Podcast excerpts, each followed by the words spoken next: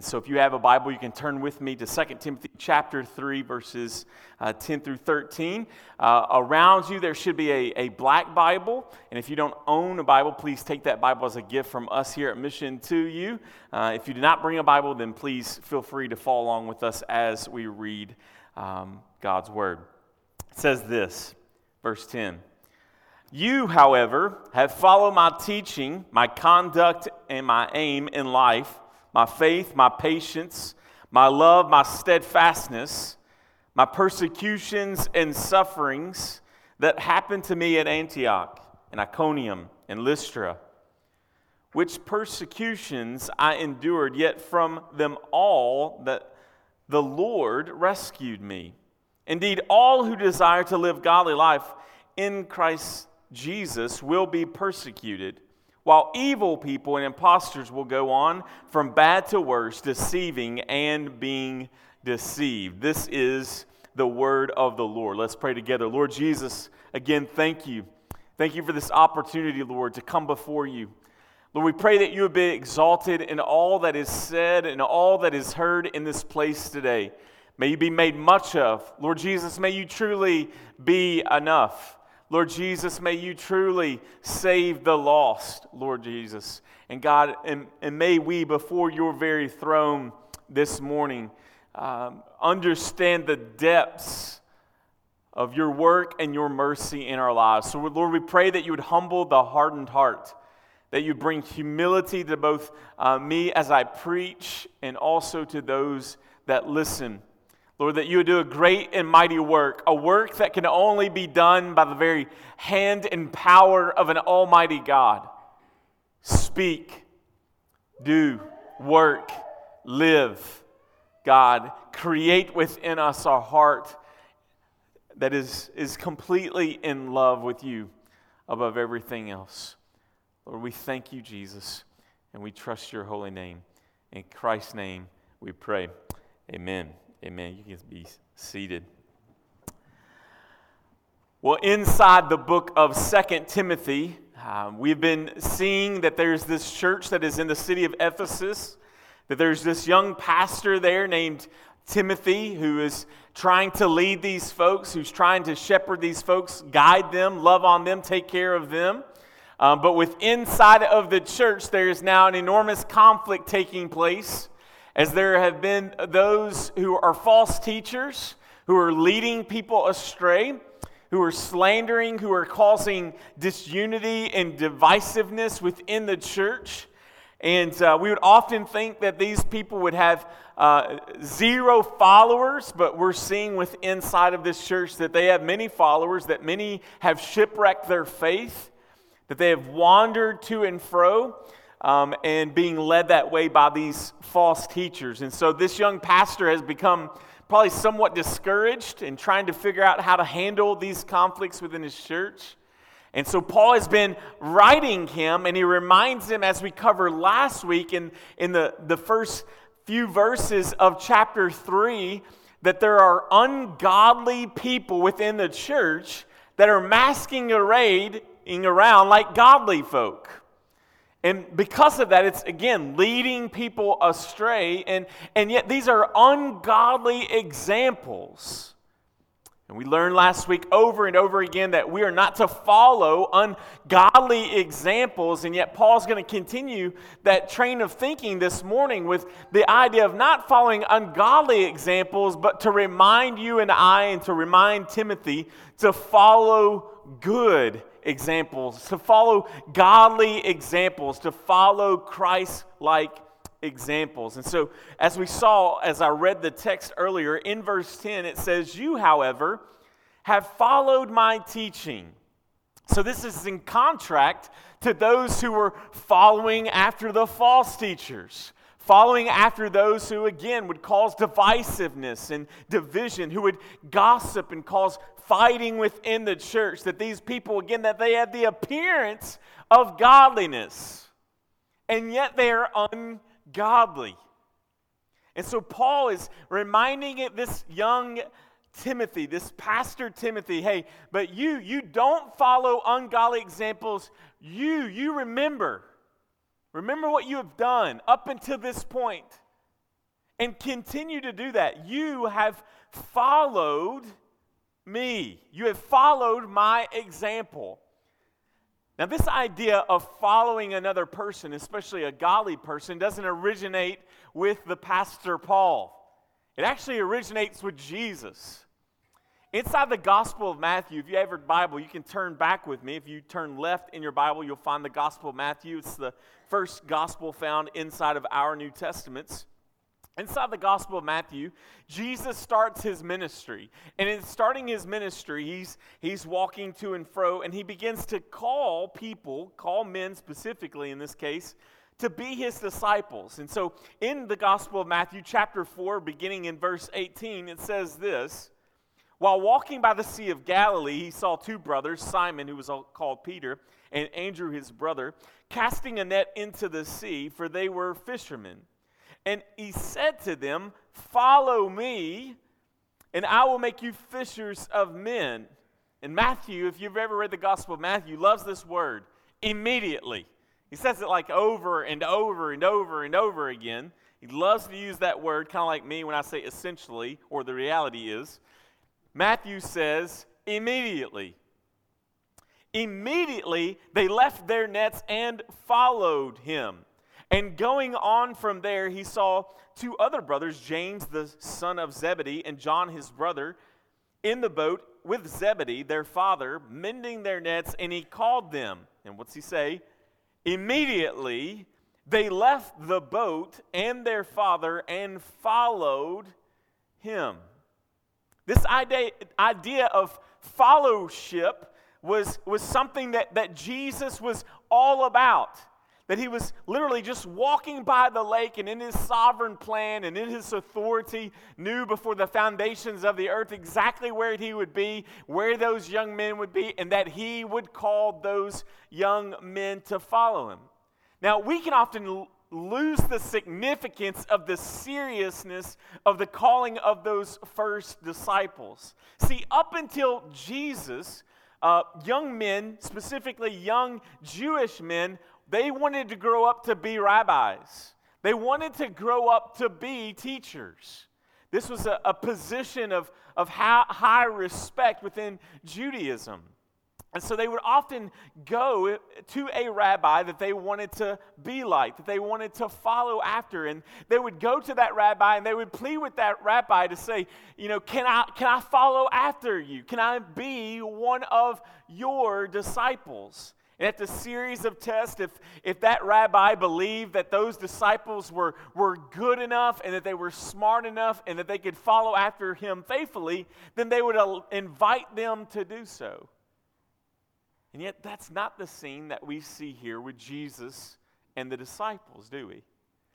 These are fishermen. They're hanging out with their dad. They're probably under the age of 21. They're hanging out doing labor, meaning, guess what? they weren't good enough or smart enough to be disciples by the other rabbis. And yet, Jesus walking along picks those who weren't good enough, who weren't smart enough, who weren't chosen, and chooses the most unlikely of candidates and then hands them the keys to his kingdom. Similarly, it'd be to you like walking down the street or close to one of our Walmarts, seeing a homeless person whom you do not know, and handing them the keys, them your keys to your house and to your car.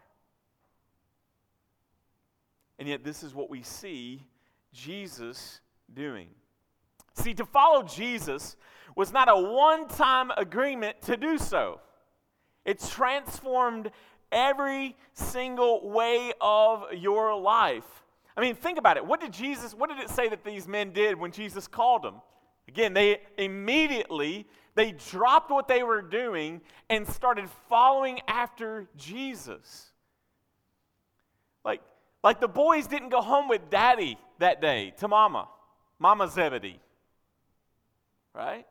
They, they left what they were doing to pursue after Jesus. Following Jesus, again, it just wasn't this um, one time expression of faith and fellowship, but no, it wasn't compartmentalized, it was their entire life.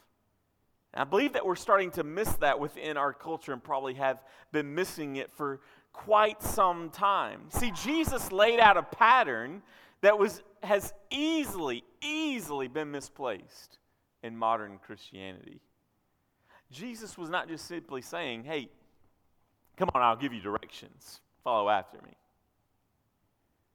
But, but Jesus was saying to these young men, he was saying, no, um, you come with me, but, but you can be like me. Imitate me. Do what I do, say what I say, but even more so, have the affections that I have for certain things. I want you to also have those same affections. See, in following Jesus, one would become like Jesus. We see this illustrated in the Gospels. We see Jesus, it's storming, right? And the disciples are out on the water and they're in the ship. And Jesus comes walking by and woo, they think it's a spook, right? They think it's a ghost. They begin to freak out. Jesus begins to walk out on the water. And yet he looks at Peter in that story, and what does he say? Come on out here. Come on out here. And, and what happens? He begins to walk on water. See, Jesus saying, Follow me. I, I can walk on water. And guess, guess what, what you can do, if, if I so will it? You, you can walk on water as well. He, he says to these disciples, hey, hey, hey, disciples, you follow after me. See, I can heal. And guess what you can do? You can heal in my name. And that's what they go and do. He, they watch him as he cast out demons in his name. And what, is, what do they go do? They go cast out demons. They, they watch and listen to Jesus teach and pray and care. And then what does Jesus do? He sends them out to go teach and pray and care for people. See, following Jesus is, is not just this idea of intellectual assent, but it's this idea that everything about us is, is by a means of reflecting the person and work of Jesus. Jesus is saying, when I leave here, as he told them in the Gospels, and this is the Eric Standard version, the paraphrase here, is, is that, hey, I'm going to prepare a place for you. But guess what? When I go to prepare this place, there will be all of these little reflections of me all over the globe called Christians. Jesus even looks at his followers and says, You will do much more than I have. Why? Because these little Christ, these little Christians, that they, their responsibility in following them is to imitate Christ so much on the planet, it is as though Jesus has not left.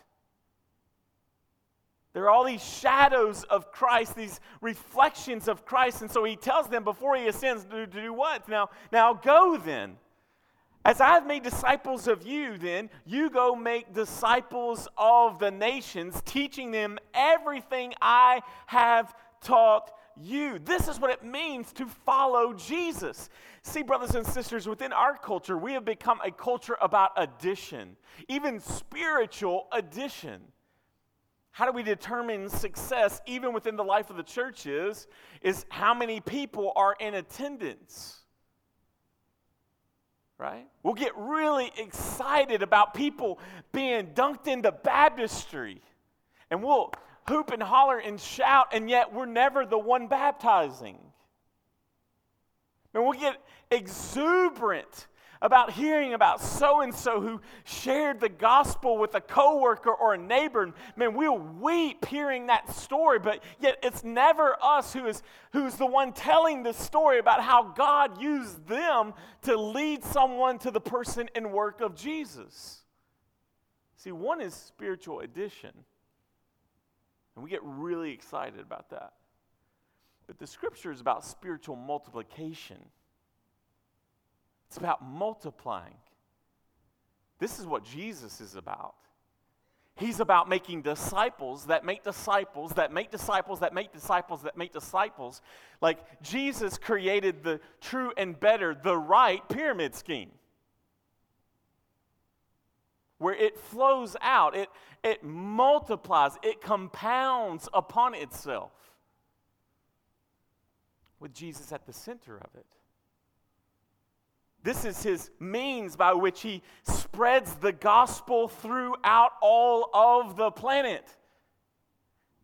This is what it means to follow after Jesus is to make disciples, to sound like Jesus, to speak like Jesus, to be about the glory of God like Jesus, to lead our homes like Jesus, to work like Jesus, to parent like Jesus. That man, that in some way that when people look upon us, that they, they see and are humbled by our good works and not glorify man, but what does the scripture say? Give praise and glory to God. That's the goal. And know, somewhere along the way it shifted, especially here in America. My friends that have lived on the mission field, it's, it's very different. But somewhere in America, it, it's become this idea that, that none of that's for other people that disciple making that's that's for the pastors that's for the professionals right? That's for for people who go to seminary or bible school right? That's for people who work for campus crusade for christ or some campus ministry. Those people they make disciples while the rest of us get to kind of sit back relax and rejoice at everyone else being obedient and that we've become comfortable with that mentality. Some 30 years before Paul writes Timothy, this was the instruction manual passed down from Jesus, and this is what we're seeing in whose lives? Paul's and Timothy's. This is how I want to illustrate it. And 30 years later, in a man named Paul and Timothy, we're seeing that example. We're seeing the process. And man, don't we love to get fancy? Don't we like to try to give it new nuances? Don't we like to try to make it into something that it's, it's more palatable and, and pretty? And yet, the example that we see is, is, is one of, of dedication in life, of following Jesus. Paul followed Jesus, Timothy follows Paul, and Paul follows Jesus. And so, Timothy, in essence, because of, of Paul's such godly, gospel centered, Jesus loving example, guess what? That he's following Jesus because he's following after a godly example in the person and work of Paul. Now, does this mean that Paul is perfect? No. Right? We don't get a lot of glimpses into Paul's struggles inside of the scripture, but, but we, we, we know those things. No one is trying to get us to worship Paul here today. But it is simply the means by which Jesus created for spiritual multiplication to take place. That you don't need to follow ungodly examples but that you do need to follow godly examples. And what a measure of grace to you and I, since Jesus is preparing a place for us, and yes, the Holy Spirit is present and resting inside of us. But what a ta- I need to like touch, taste, feel kind of learner. Anybody else? I want my hands on it. And what a measure of grace by God, not just zapping away Jesus and, and, not leaving us any human physical examples of what this means. Because I hope by the end of this, as I share some stories in my own life, that, that you will see and that you can also rejoice this moment that you have seen tangible examples of godly people living before you and how that stirs you and I toward godliness. Isn't God good to us that He would do that? I'm so thankful for His Word, but I'm also thankful that He just didn't give us a book right? And that's not the lesson the Word of God, all right? We still mission church, you know what I'm saying? like we love the Word of God, but the Word of God is not God, right? And so I'm so thankful that He has not just left us without example, but continues to give us example, example, example, example. In 2 Timothy chapter 10 or chapter 3, verses uh, 10 through 11, read back with me to remind ourselves. Um, You follow my teaching, my conduct, my aim in life, my faith, my patience, my love, my steadfastness, my persecutions and sufferings and, that happened to me in Antioch and Iconium and Lystra, uh, which persecutions I endured, yet from them all uh, the Lord rescued me. Listen to the things that Timothy followed from Paul. He followed his teaching, he followed his conduct, he followed his aim, his faith, his patience, his steadfastness, his, and in his suffering. See, people in Timothy's church had been led astray by false teachers who preyed on the weak and slandered the name of the faithful. And by grace, by grace, Timothy has come so far. And yet, so much is coming against him. And he has to be reminded remember the pattern I showed you. Remember the pattern I showed you. And then continued on. You, you followed me, Timothy, and you saw what I did by God's grace. Guess what, Timothy? You can do it too. You can do this. You can be faithful to Jesus. I've given you the pattern. I've given you what you need because Jesus has given it to me. You can be like me because I am like Christ. And if we know anything about godly people, they can say things like that and it not be arrogant. Because the more you're around them, you more, the more you begin to realize that they really are just more like Jesus. We have this interesting situation that happens in the church at Corinth, right? This is the church gone wild. And in Corinth, Paul longs to go back to Corinth because it is a mess of a church. Absolute crazy. All right? And in 1 Corinthians chapter 4 verse 15 through 18 it says, "For though you have countless guides in Christ, you do not have any fathers. For I became your father in Christ Jesus through the gospel. I urge you be then be imitators of me." That is why I sent you Timothy, my beloved and faithful child in the Lord, to remind you of my ways in Christ as I teach them everywhere in, their church, in the church. Notice what he does there. Paul, he, he is kept from going back to Corinth to solve all the problems. And so what does he do? He sends Timothy. And, it, and he has so much confidence of Jesus that is resting inside of Timothy that he knows that if he sends Timothy, it's just as good if Timothy is, it's just, it would be just as good if, if Paul was there himself. By them watching Timothy, what are they going to be reminded of? They're going to be reminded of Paul's teaching and ways of life, which is in reflection, direct reflection of what? Of Jesus' way in life. Such a great little passage there. Why did Paul send Timothy? Because Timothy could illustrate the gospel pattern Paul had shown him. If Timothy's there, Paul is there. Right? If you're there, is Jesus there?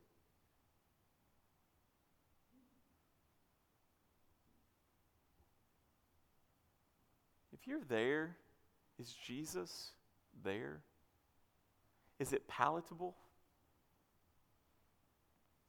That Jesus is present because you're present there? And your affections for Jesus are, are, are so boiling and bubbling out of you that people are literally wondering what is in the air? Isn't this known from a biblical perspective as, as the aroma of Christ?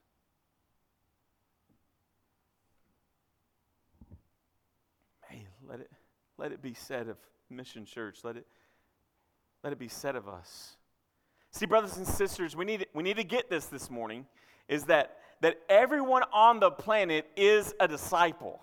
If you're human, you are a disciple you are also being discipled constantly. This is just a part of God's creation. You are being influenced, men, uh, men, you know, mentored, taught, transformed all of this is a part of human nature. It is constantly happening right now. You are being discipled by me. If you're looking at your phone, maybe you're being discipled by that. You're going to be discipled by what, what happens uh, this afternoon. This is constantly happening within our lives. The question is not, am I a disciple? The question is, to whom or what am I being discipled by? See, each of us are being discipled by every conversation we have, every news article, every commercial, every surfing of the internet. I mean, have you ever been the, am I the only one that's ever been looking at anything on the internet, especially if it's on Amazon? And then you begin to notice that every page that you look at, that there's something about that. And you're like, these people are hacking me right? You're like waving at the, the camera on your computer, believing that the big brother is watching every move. Or you've ever had this real freaky thing where you've just been thinking something and then all of a sudden it pops up on your screen. It's like they've got the mark of the beast in my wrist. I knew it, right? I mean, you're, you're flipping out because of all of these things that are taking place. The music that we listen to, most of the time, we're, we're not aware of the discipleship that is taking place within our lives, but we are being molded and shaped by influences everywhere. What we buy, what we eat, what we wear. Think about things in our culture that have now become widely accepted, but just a few years ago would have been considered wrong right? Um, I teach up at Western, as many of you know, it always gets more interesting to me every year about the def- what is the definition of clothing. Right? I mean, because I, didn't, I didn't graduate from Western too long ago. All right, I graduated in 2001. All right, I, I, I, it's a while. All right, but if we, if we talk, there's a huge difference, though, in what we called scantily clad girls walking around campus then and scantily clad norms that is now being worn, right? And, here, and here's the thing I mean, it used to be like, oh my goodness. But, but now, with the, the influx, whether you like it or not, the Kardashians have greatly affected the wardrobe of many right? I mean, it is the cultural norm to be these ways. Now, in some ways, some things that were considered wrong that we've now adjusted to, that's, those are good things, all right? That a black man can eat wherever he wants in a restaurant, I believe that that's a good thing, right? A woman's right to vote, I think that that's, that's a good thing, right? But there are also other, lots of other things within our culture that have just become so cultural norm that, that years ago you would have never have seen or, or thought as a majority as a whole. Those were the freaks and the outliers and the, and the crazy people who did those things. And yet now that is considered cultural norm and we've all just kind of become numb and accepting to many of those things. Now, why do so many college students have such a crisis of faith and belief when they go to college? And a lot of it has to do because of who their main influences now are. You go 18 years living with your parents under their roof, they're your influences, right? Within two months, you go with living inside your parents' house to now living inside of a dorm room. No one's telling you to get up, no one's telling you to go to bed. You have all of this newfound freedom. You can do whatever you want.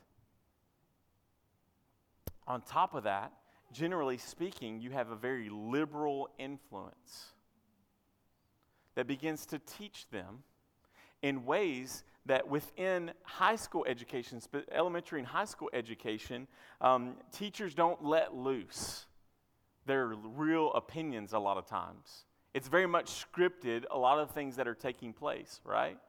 But then you go to a college campus and your teachers begin to use words inside the classroom that you didn't know that teachers said, right? They begin to get really graphic details about things that your anatomy teacher didn't do right? You begin to have religion classes and folk study classes and women lib classes and all this sorts of stuff. And then you're in this melting pot of diversity that you, from your graduating class of 70 white folks, never experienced. And now you're plopped onto a campus where that's the minority. And they have a crisis. Why? Because they're being discipled by each other and by this system.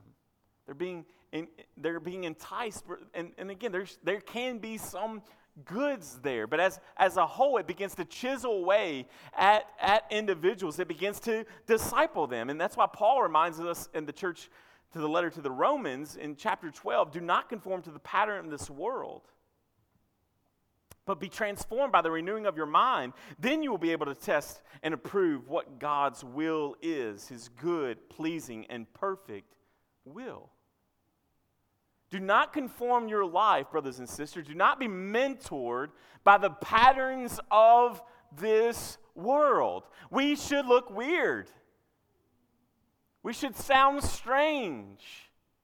We should live differently in every way from the way that we interact with our, our, our, husbands and our wives, the way that we interact with our kids, the, uh, the things that, that we do, but our affections, the way that we use our money, all, all of these things do not, do not conform, do not be discipled by the patterns of this world, but know, know the will, the good will of God for your life and follow after that pattern.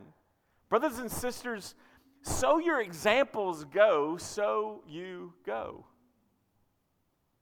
Whether you realize it or not. How many of you are at that stage, if you're kind of in midlife, um, where you'll do things, you've got kids, and you'll do and say things, and you're like to yourself, oh, I just looked or sounded like my dad and my mom. And you vow to never do that.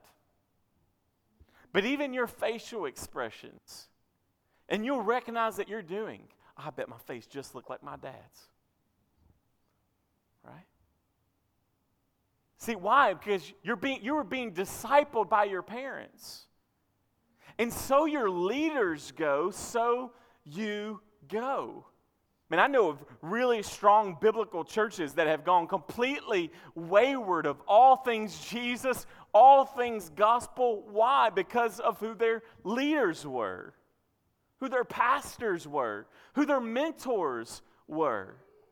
I've known of, of people who were sit in congregations like this and they, man, they appear to love Jesus and love the gospel, but then they begin to listen to some quack on podcast or, or some preacher out there that they should not be listening to or somebody that they knew, and it totally began to destroy and cause them to drift away. And so Paul is saying, man, don't follow ungodly examples. Be careful who you listen to, church. Be careful who you follow. So your leaders go, so you go. So your mentors go, so you go. And this was the illustration of Jesus to his disciples. But sin is constantly pulling us and, and wanting us to drift toward other teachers. See, you and I are marked by our mentors. We are. We're following them. And yet, Paul will say in 2 Thessalonians 3 7, For you yourselves know you ought to imitate us because we were not idle when we were with you. Or 2 Thessalonians chapter 3, verse 9, it says, it, it was not because we did not have the right, but to give to you ourselves as an example to imitate. The writer of Hebrews will, will later say, Remember your leaders, who, those who spoke to you the word of God. Consider the outcome of their way of life and imitate their faith. Later on, John, the disciple who will become the pastor of Ephesus after Timothy, which we're going to go through uh, 1st, 2nd, and 3rd John next year, um, John will write this same group of people later on down the road Beloved, do not imitate evil, but imitate good. Whoever does good is from God. Whoever does evil has not seen God. So at this point in the sermon, it begs the questions who are you following? It begs the questions who are you imitating? It begs the questions what is your pattern of life? Would you want your daughter, fathers, to marry a man like you? Would you want your son to be a husband like you are? Mamas, same question. You want that? Mamas, you want your son to bring home a woman like you? Because at this stage in life, you begin to notice those connections. Have you ever noticed that? There's, my, my, my wife never knew my mom until we started dating. But there's so many great qualities that I'm attracted to in my wife that I see in my mama.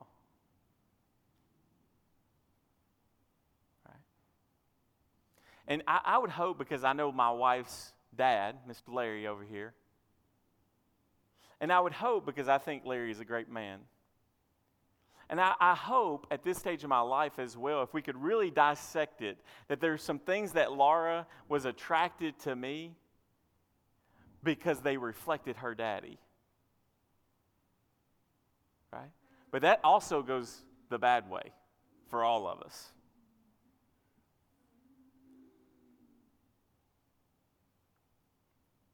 Who you following?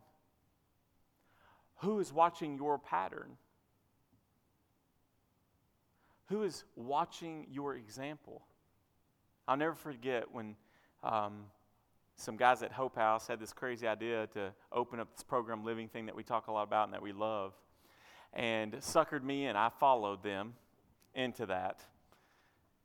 And I've shook my head many a days about it, but I'll never forget one of the first men that we had who was messed up and to this day is still messed up. But once you got to learn his story about how about a nine year old student, a nine year old little kid was selling his parents drugs. No wonder. He was following the pattern set before him.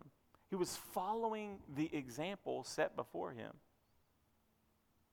Who are you following? What example are you putting out? These are all very serious questions.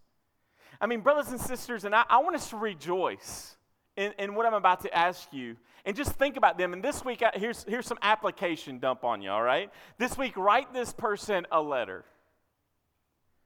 But have you ever been around a person that makes you love Jesus more? Like they just they just ooze Jesus. They just make your affections for Jesus just shout even more. See, personally, I grew up in a Christian home, but, but had absolutely no clue of what it meant to follow Jesus until Richard Carwile on the campus of Western Kentucky University saw me not as an opportunity to, to spiritually add to a checklist to make him sound good, but saw me as an opportunity to spiritually multiply in my life. I did not know what it meant to be a godly man. I, I did not know what it meant to love my wife.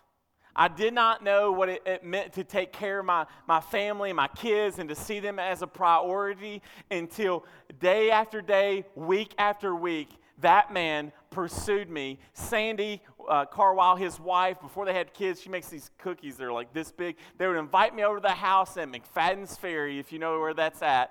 And I would go over to their house, and man, they would love on me. They would cook for me. Sometimes to earn money, go on trips with them. They would let me do yard work in their yard. And all the while, Richard would meet with me. We would have coffee, all these sorts of things. And he taught me how to love Jesus.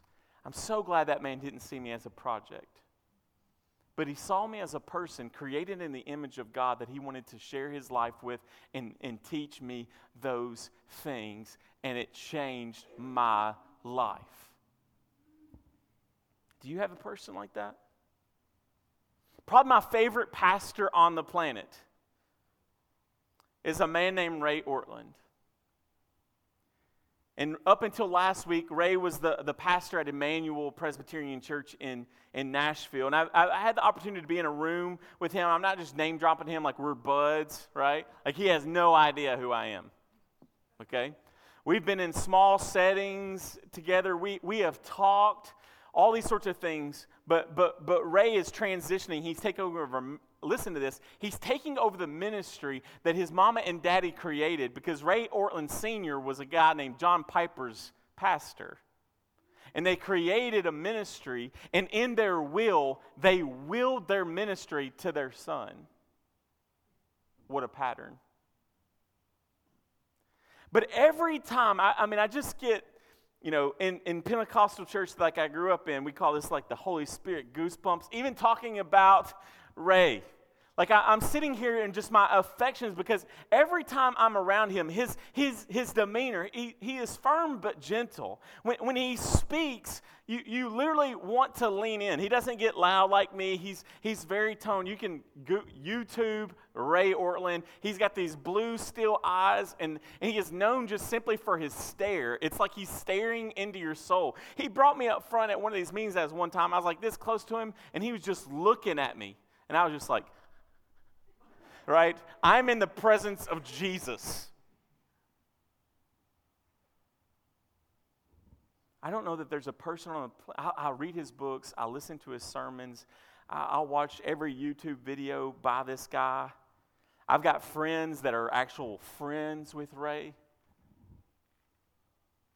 And I don't think that there's a person on the planet that makes me love Jesus and the gospel any more than that man. And I aspire to be more like him because he is more like Jesus. And all I can hope is that one day people would say that about me. What can be said of us, church family? You know, what, what can be said of me? What can be said of you? Is, is there someone in your home, at work, in your neighborhood, or, or sitting in this room right now that is saying, Jen Hazel makes me love Jesus more? Man, being around Galen makes me love Jesus more. And being, being around Carrie Stewart just, just makes me and my heart's affections for Jesus just, just stir that I, am just so inspired to continue on when, when I'm around this person or, or that person. That I, I, when I get weak and then I get to have coffee, or if I'm just in the presence and I, I'm watching, I'm listening to this person, how they engage their husband, their wife, their kids, learning about their prayer life, seeing their evangelism, seeing them participate in ministry. And when I, when I get around them, man, I just, I just love Jesus more and it gives me hope. It's a tangible hope that is seen in that person when you're looking at them or when you're hearing from them that just, man, it's like I, I can make it not on my own, but Jesus is real. Look at this, this, this tested brother or sister in Christ, and yet they remain faithful. Is that not a taste of what Paul is doing to Timothy? Man, watching so and so, their pattern of life their prayer life, their knowledge of the word, like I said, their ministry, all these things imitates Jesus. And so I want to be like them because they are like Jesus. Church, I'm convinced that one of the reasons we culturally have moved away from gospel centrality, get this, is our lack of men and women of God to model before us the ways of Christ. Please understand, I, I do not believe that this is just the role of the pastors, but disciple making is the responsibility of everyone who is a follower of Jesus. This begins at the home, yes, but it does not end there. Where are the old, wrinkly, spiritual war veterans men and women of God who have picked up the mantle of pouring out the rest of their days in gospel discipleship of those younger than them. One of the grievances of my life is that, that I don't have some wrinkly old pastor who's now moved on to something else. To care to share with. Just somebody, not someone who's trying to force themselves into my life, but literally that I could just say, man, I, I re- so respect this person.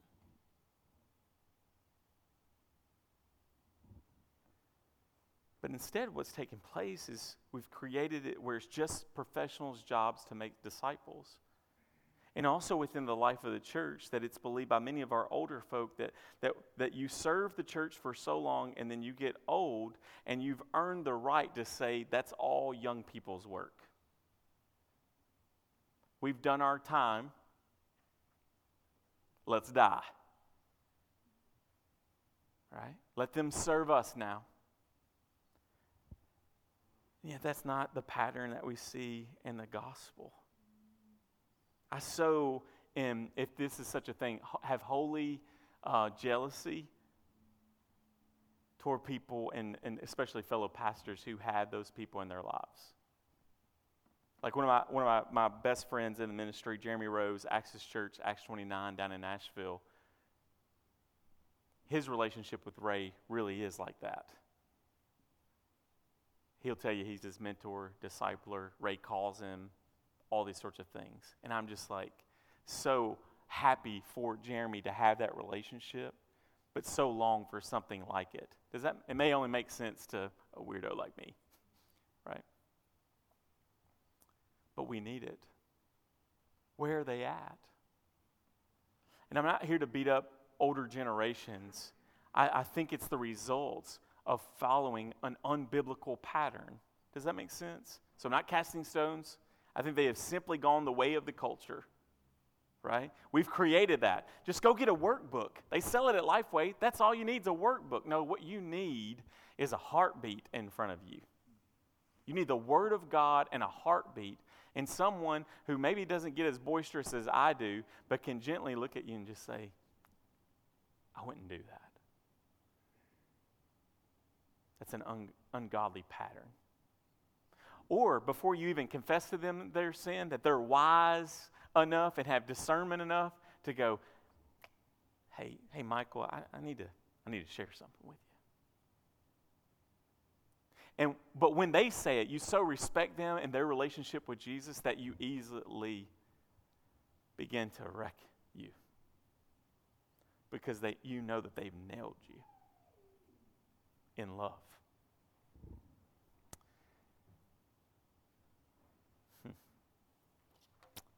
Pray for that. Lastly, in, in closing down, and this is where a lot of people get thrown. What's the results of following godly examples? He tells us persecution. Be encouraged. Follow Jesus. Persecution's coming. And that's where the that's the crossroads for many people. Paul begins to lay out examples of how Timothy has witnessed Paul enduring suffering. I don't have time now to go into it in Antioch and Iconium and Lystra. I mean, I've got all sorts of good stuff that will not be said. You'll just have to wonder all day till you take a nap and forget everything I've said. But he watches this pattern. But I can't leave without saying this. Notice what Paul says, brothers and sisters. Which persecutions I endured yet from all from them, all the Lord rescue me. Indeed, all who desire to live godly life in Christ Jesus will be persecuted. Brothers and sisters, if you're sitting here today, you should not be surprised when troubles come for following Jesus. But if you're sitting here today and you're wondering why you don't have people coming against you, that is cause to be surprised. I'm not talking about suffering for sickness. There's a place and time for those to talk about this, that in the scripture. But this scripture is about persecutions, not because you're a jerk, not because I'm a jerk, but because you are being faithful to the cause of Christ. That is the pattern of Christianity. Disobedient, unre- uh, uninvolved, weak churchgoers are not persecuted. But those who make disciples and, and desire to live godly and are faithful to that, they will be Who's trying to destroy you and your character right now because you follow Jesus? Where is the ridicule toward you? Where, where are the threats being made toward you? Where is the slander toward you? Apathetic, lazy, comfortable with the status quo Christianity is not Christianity. If you are faithfully following Jesus, someone is hating you for it right now. It's inevitable. And, and Paul is saying, Look, Timothy, I, am enduring suffering. Look at what's happened to me, but these things are going to happen to you if you are faithful, Timothy. So re- remain faithful. It's interesting that he said that he endured all these things, and yet Jesus rescued him from them. Yet he was still stoned. Yet he was still probably drugged behind a chariot and left for dead. He was shipwrecked. He's bitten by a snake. All, all, these terrible things happened to Paul. Why? Because he preached. And there's now this, this, this guy, as, as Paul is waiting to be killed for the gospel, we were reminded that, that Jesus discipled from a cross. And, and Paul discipled with his head on the chopping block. That's where he's writing these letters. He's in prison, waiting to be executed for preaching the gospel of Jesus Christ. This is the pattern of Christianity. You can't skip this part. If you're going to be faithful, the enemy will come after you. And so Paul is saying to this young Timothy, who probably, hopefully, still got lots of life, but yet people are coming against him. Don't give up. Suffer well. Suffer like Jesus. And so discipleship takes place on a cross. Discipleship takes place when they're about to cut off your head. And the question is, will you be faithful? Anybody know how Timothy dies? The Bible doesn't tell us, but Church history tells us. And I'm so thankful for this. Timothy stayed the course. Fox's Book of Martyr tells us that in 97 AD, Timothy is still in Ephesus. And there was this whole pagan like celebration going on. And he tried to shut it down and calm them down long enough for him to preach the gospel. And they stoned him to death. They stoned him to death. And yet the pattern continues, the example continues, the life continues. Who are you following? Who's following you? What's the pattern of life? Who are you mentoring? Who are you discipling? All questions from the text, and yet there is hope. We will be rescued, either in this life or Jesus when he returns to his glory. And he says, Well done, my good and faithful servant.